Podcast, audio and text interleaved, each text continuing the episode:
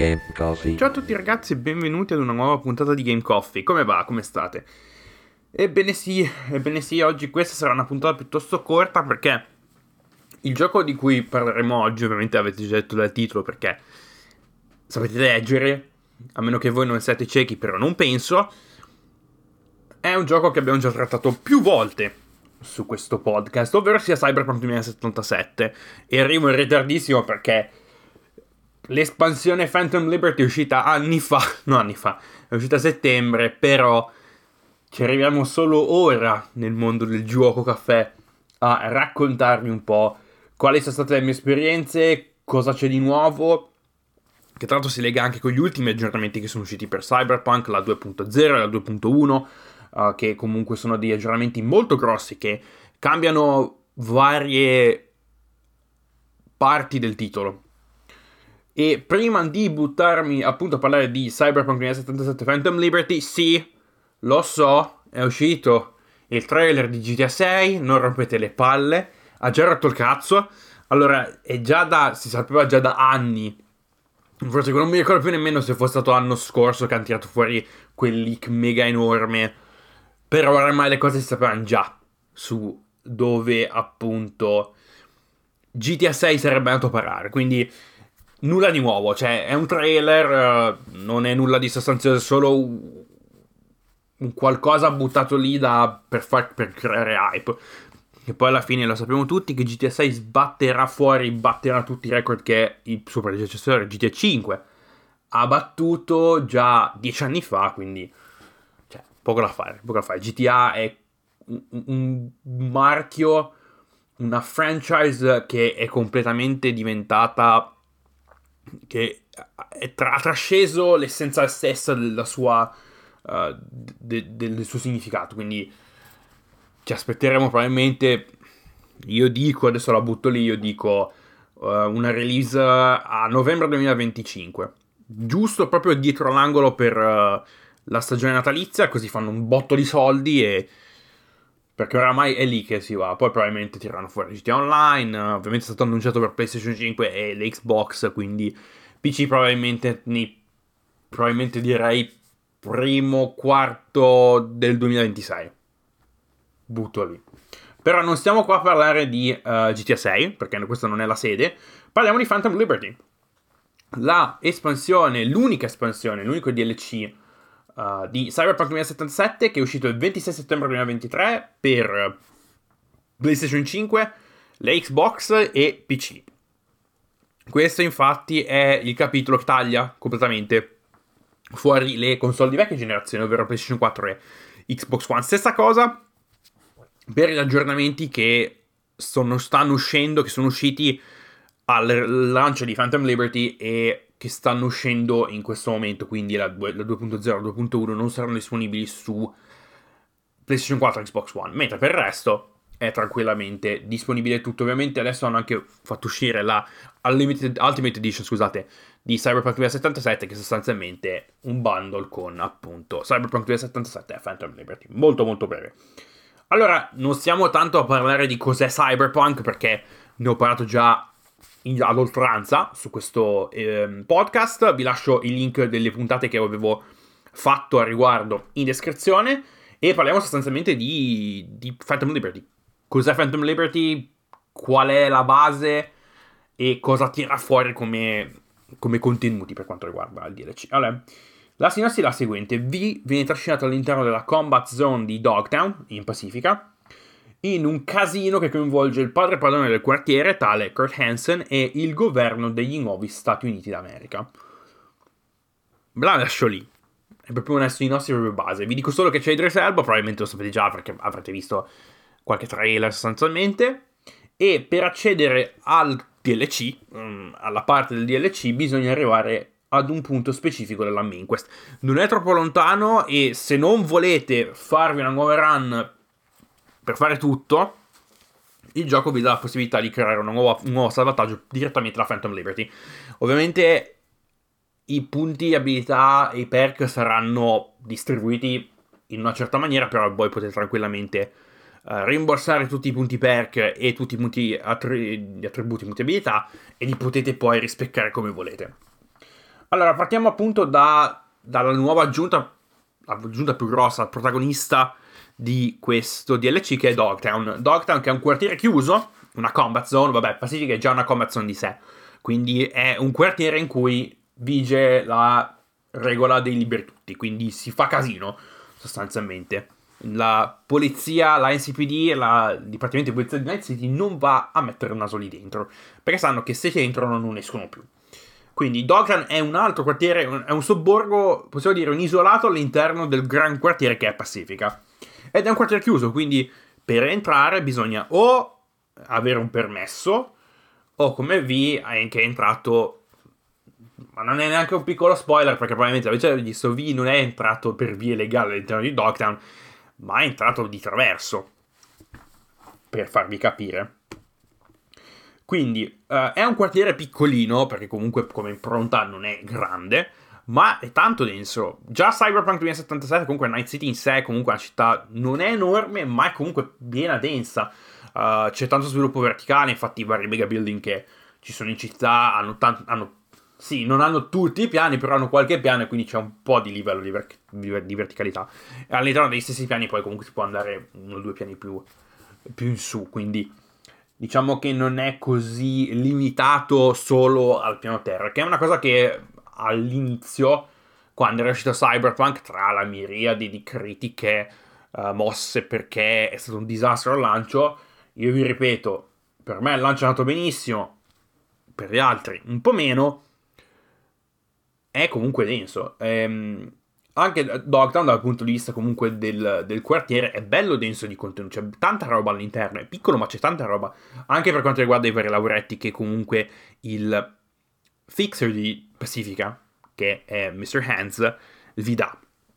Tanti, tanti, tanti, tanti, tanti, tanti lavoretti, tanti side quest uh, che possono essere corte, come possono avere un filone un pochino più lungo, sostanzialmente.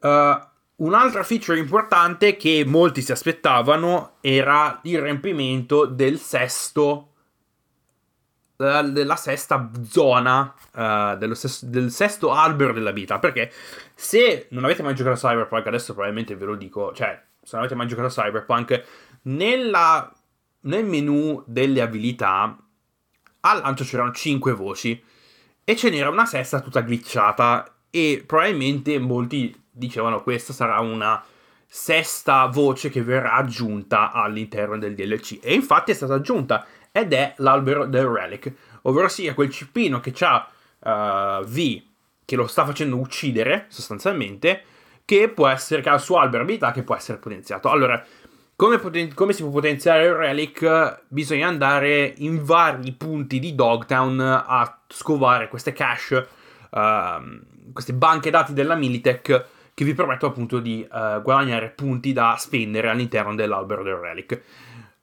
Ogni abilità costa 1, 2 punti o 3 punti uh, del relic, quindi bisogna trovare ogni, ogni cache, ogni, mm, ogni macchinetta banca dati ti dà un punto, quindi bisogna trovarle di più per almeno accedere a delle abilità piuttosto pesanti come, uh, come abilità per quanto riguarda l'utilizzo in combattimento. Più che altro sono appunto il relic è un, uh, un cyberdeck, un chip dedicato al combattimento. In questo caso, cioè, viene trasformato in un chip dedicato al combattimento. Il Relic non è di per sé un chip che potenzia chi lo usa come, come persona all'interno di un combattimento. Adesso non sto tanto a sindacare la storia del, del chip in sé. Però adesso si possono comunque si può potenziare per avere queste altre extra abilità che permettono appunto di rendervi un, uh, un cazzo di carro armato uh, in, invincibile e insguaiabile. Poi abbiamo nuove armi, uh, una delle più fighe è quel fucile da cecchino che si trova appunto all'interno, mentre si va avanti all'interno di Cyberpunk, la storia di Phantom Liberty, uh, che è tutto automatizzato e che spara tipo, fa, spara raffica, una roba potentissima, disgustosa, ma che è molto figa da utilizzare.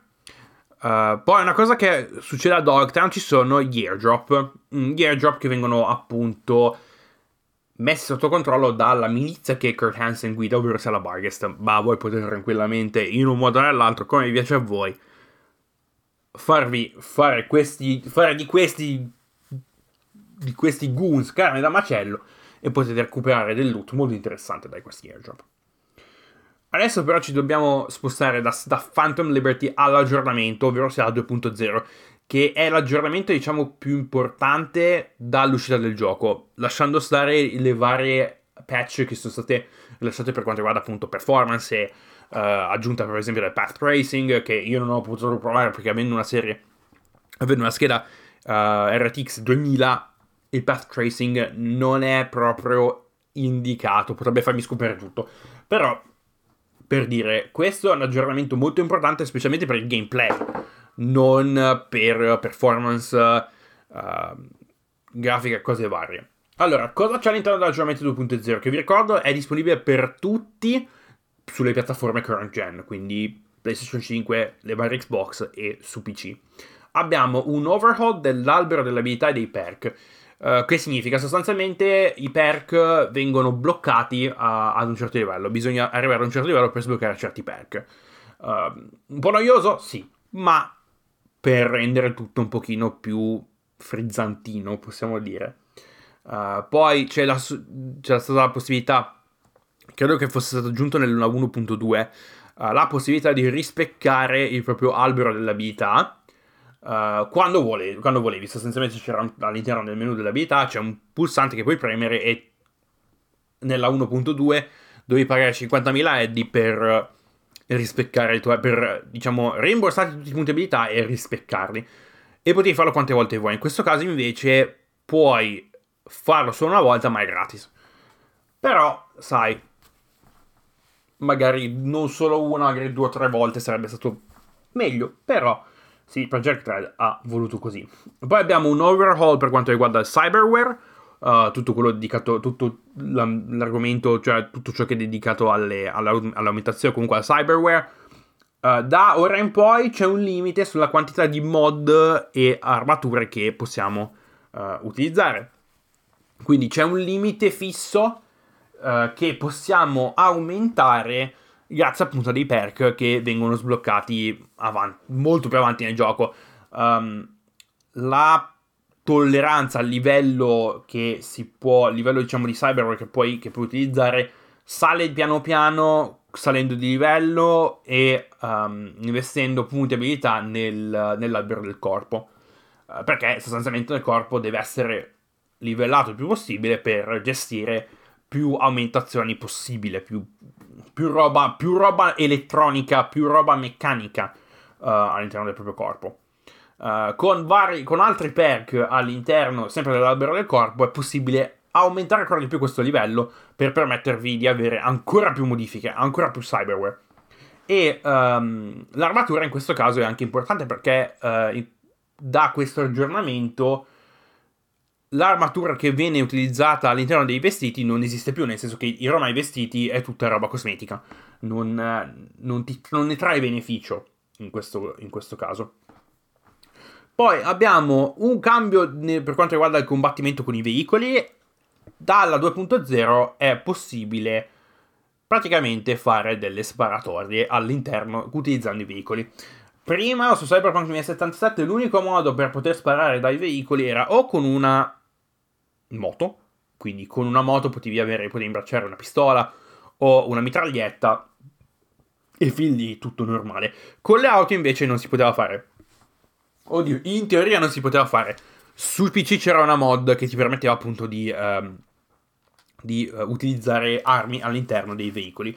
Adesso però è stato implementato naturalmente all'interno del gioco uh, e c'è la possibilità di utilizzare la mira automatica um, mentre si guida perché ovviamente è molto difficile mirare manualmente e guidare allo stesso tempo. Però si può fare, si può fare e questo um, si collega perfettamente con l'overhaul per quanto riguarda la, la polizia.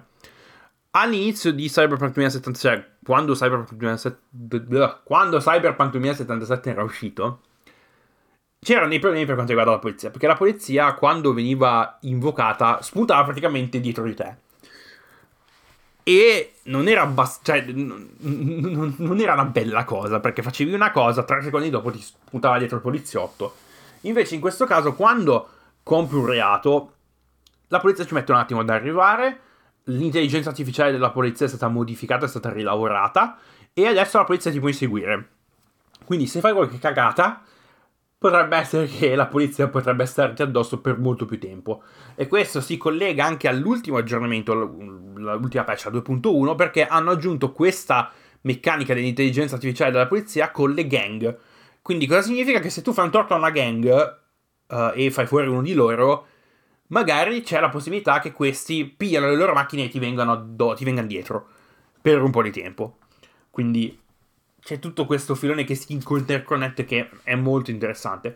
Poi abbiamo nuove radio, due radio nuove, abbiamo una minimappa dinamica finalmente che diciamo che è un po' una cagata nel senso che non è tutta sta chissà non è tutta questa importanza, non possiamo darci tutta questa importanza, ma uh, se vi ricordo la minimappa vi ricordo che la minimappa di Cyberpunk 2077 era un po' rotta, nel senso che non era dinamica.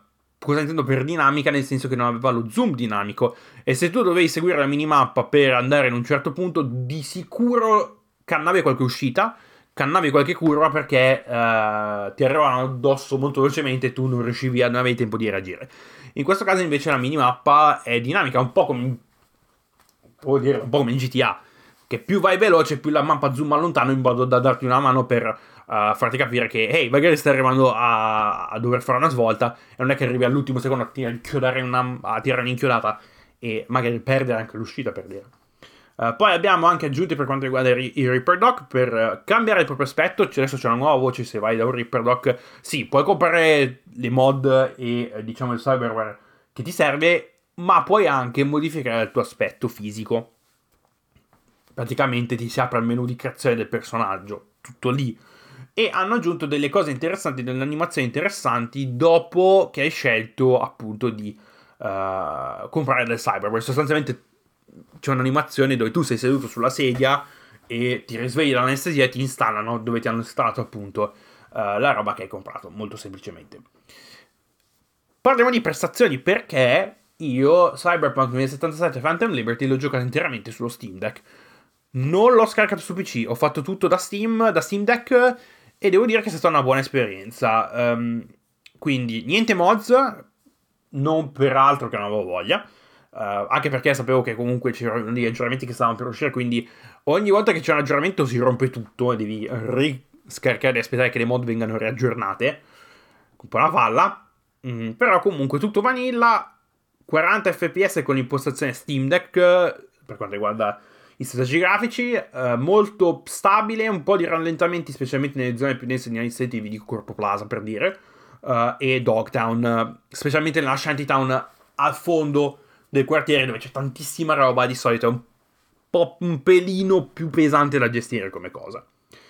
Detto questo, il verdetto dal mio punto di vista è che Phantom Liberty è stato un bel DLC, una storia convincente, molto che ti prende tanto, e uh, ha aggiunto tante cose da fare, tanti overhaul e mm, secondo me questo è il, diciamo, il momento in cui possiamo dire che Cyberpunk 2077 è rinato. Ovviamente CD Projekt Red sta lavorando ad altra roba, hanno già annunciato che stanno lavorando ad The Witcher 4, per dire. Però c'è ancora un team che si dedica allo sviluppo e alla manutenzione post lancio di Cyberpunk 2077. Sono contento perché comunque è un titolo single, prettamente single player, non c'è un multigiocatore, a meno che non tirano fuori la bomba uh, nell'aggiornamento, che ne so, nel futuro aggiornamento 3.0 dove aggiungono la modalità multigiocatore, ma non penso. Però è un titolo che oramai è rinato e non è più il cyberpunk del release del 2020 uh, che tutti hanno criticato, tutti hanno distrutto. È una bella storia, sì, è un bel gioco, Cyberpunk l'ho già detto dall'inizio che Cyberpunk 2077 è un bel gioco. Ora godiamocelo. Continuano ad aggiornarlo, continuano a fare cose, godiamocelo, senza star lì a malmenarci a parole su questo coso interrete globale eh, che si chiama appunto l'internet. E quindi questo era tutto per questa puntata un po' più condensata, c'era poco da dire devo essere sincero. Io vi ringrazio per l'ascolto, come al solito trovate i link in descrizione e gli episodi che avevo fatto su Cyberpunk 2077 e noi ci sentiamo venerdì prossimo con la puntata più importante della storia di Motorhome. Il perché lo scoprirete nei prossimi giorni sui social e magari qualche clip la butterò lì per farvi venire l'hype. No, non è vero. Uh, però non vi dico ancora cosa ho fatto, perché questa è una puntata importante. Quindi niente, io vi ringrazio per l'ascolto e noi ci sentiamo venerdì con una nuova puntata. Fate i bravi e a presto. Ciao!